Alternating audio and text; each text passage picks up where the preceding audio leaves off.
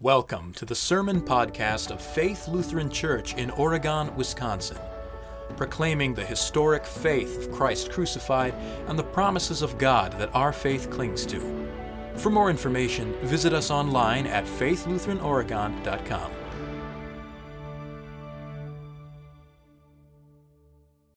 Let us pray. We praise you, O God, to be the Lord. The glorious company of the apostles praise you. The goodly fellowship of the prophets praise you. The noble army of martyrs praise you. The holy church throughout all the world does acknowledge you. We therefore pray you help your servants, whom you redeemed with your precious blood. Make them to be numbered with your saints in glory everlasting. Amen.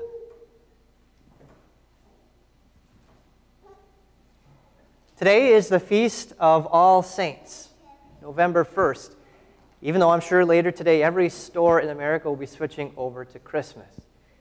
All Saints is, is the most important day of the last quarter of the Trinity season, which we're in now. And it's All Saints Day or All Holies Day as opposed to All Hallows Eve or Halloween. Uh, contrary to what you'll hear argued by atheists on the History Channel, uh, All Saints Day does not have its roots in, in Celtic paganism.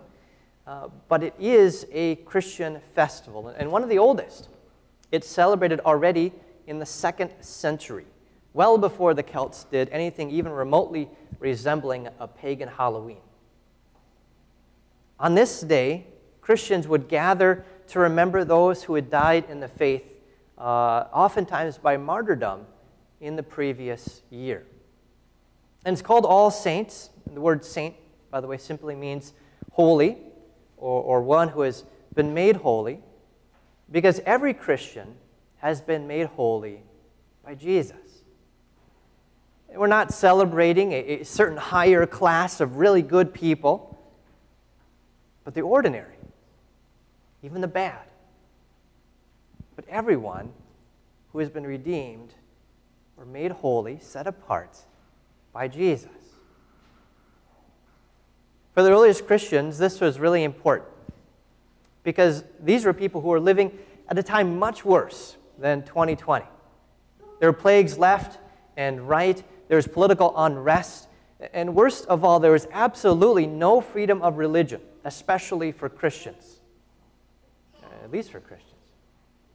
Uh, for instance, Christians were called atheists because Christians didn't believe in the pagan Roman gods and so they were considered uh, to, be, to be against God, against the law.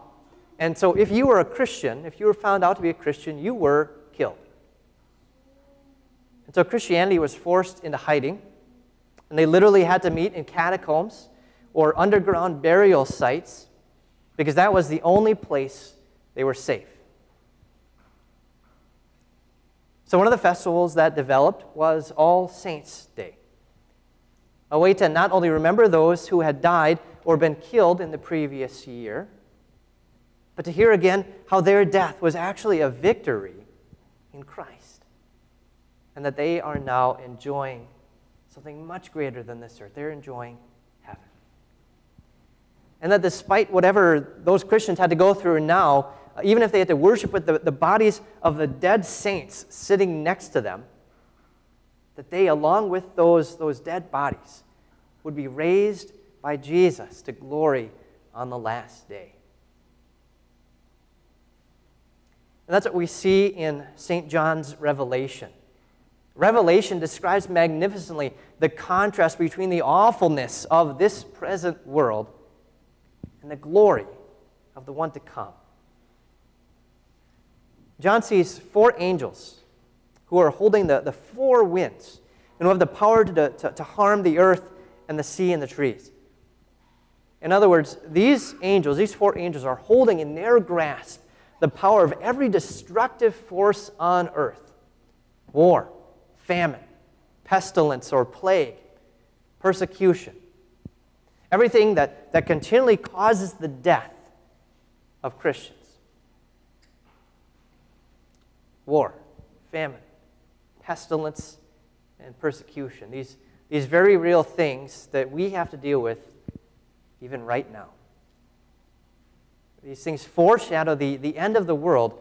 When they'll, they'll, they'll get worse, they'll reach their climax, and the end uh, of the world will come. The world will be destroyed. All things will be destroyed.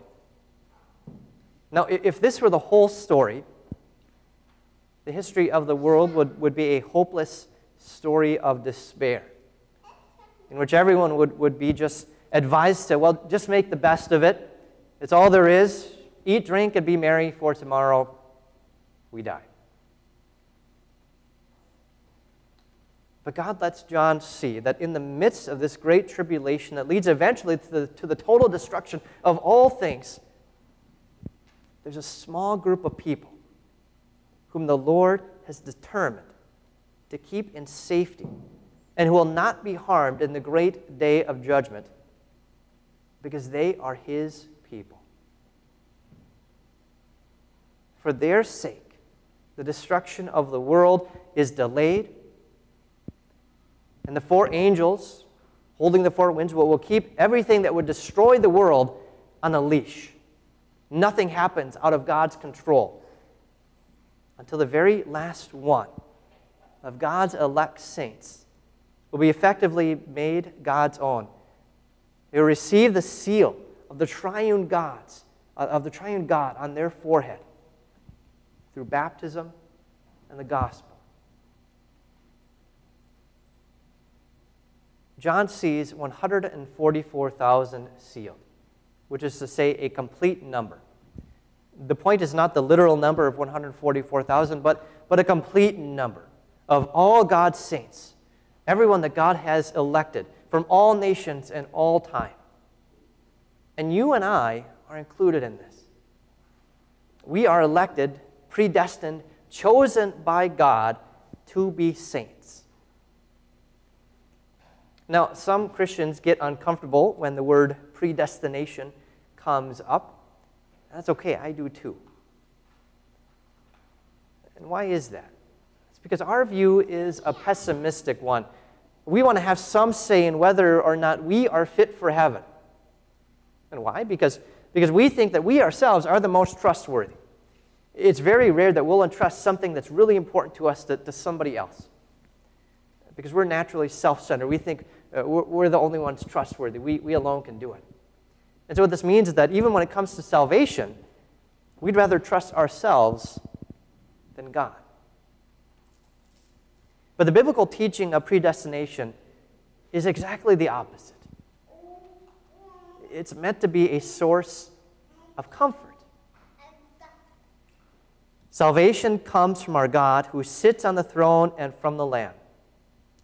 Not you or me. Salvation doesn't come from us. We don't get to choose God. And thank goodness. God has chosen us. He's set us apart. He's declared us to be saints.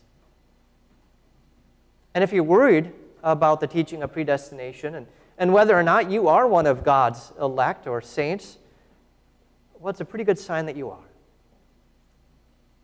Someone who's not a Christian wouldn't worry about it. And besides, God has the proof. Just look at what God did for you in baptism. St. Paul calls baptism a seal in which you are clothed with the white robe of righteousness of Jesus. In baptism, you receive the seal of the living God on your forehead. You are made to be one of the saints dressed in white. We've watched the, the Toy Story movies recently. One of the themes of the, of the movies is a question of identity. You are a toy, Woody says constantly.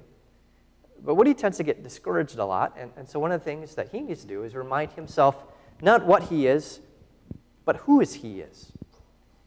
So what does he do? He lifts up his boot, and written on the bottom is the name Andy, at least in the first couple movies.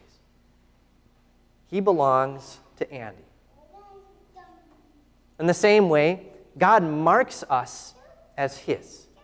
He puts His seal on our foreheads in baptism to let us know that we are always one of His saints. In a few moments, we're going to hear the proper preface for the day as we begin the service of the sacrament. As I was pre- preparing for today's service and I was reading through the various propers for today, the preface struck me in a way that it normally wouldn't.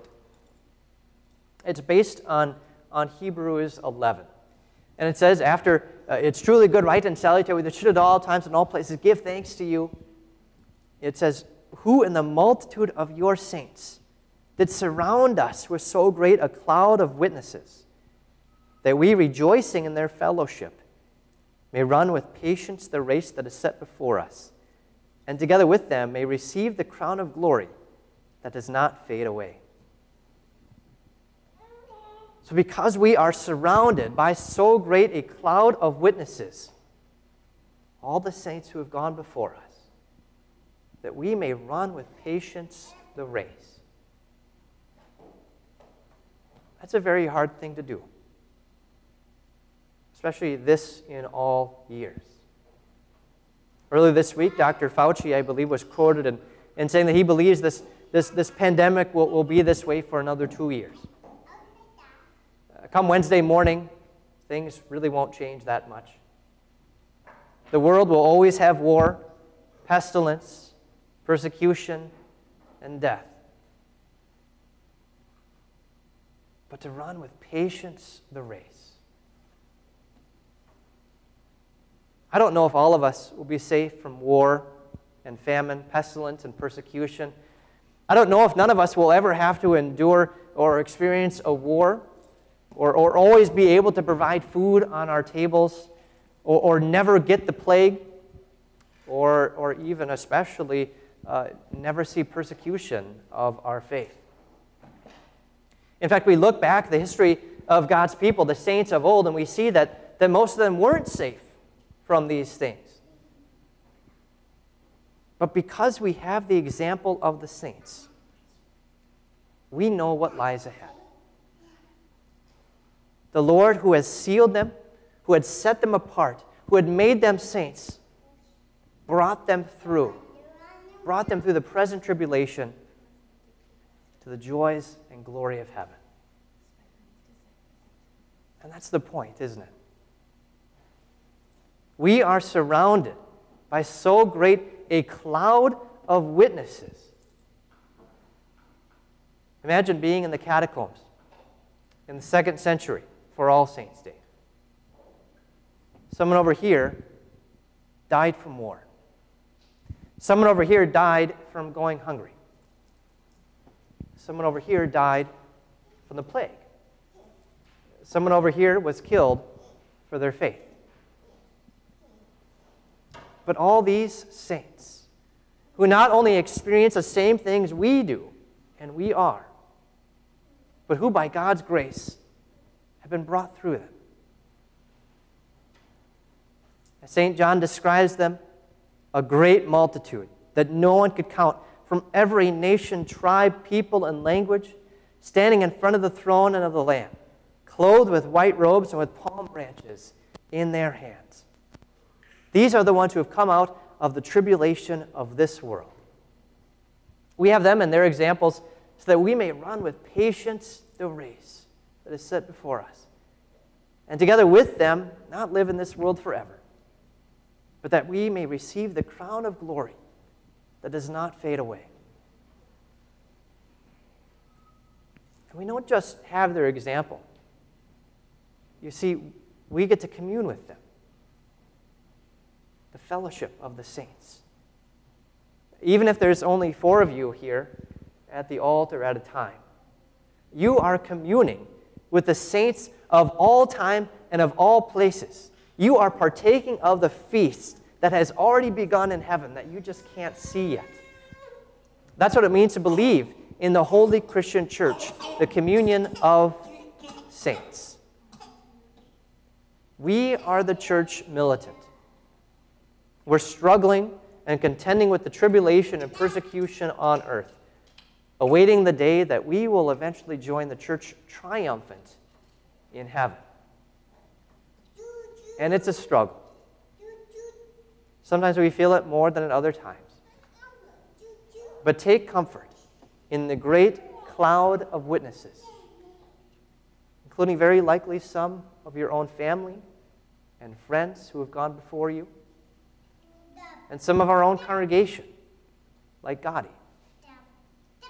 Like them, you will be victorious. In Jesus' name, amen. Blessing and glory and wisdom and thanks and honor and power and might belong to our God forever and ever. Amen.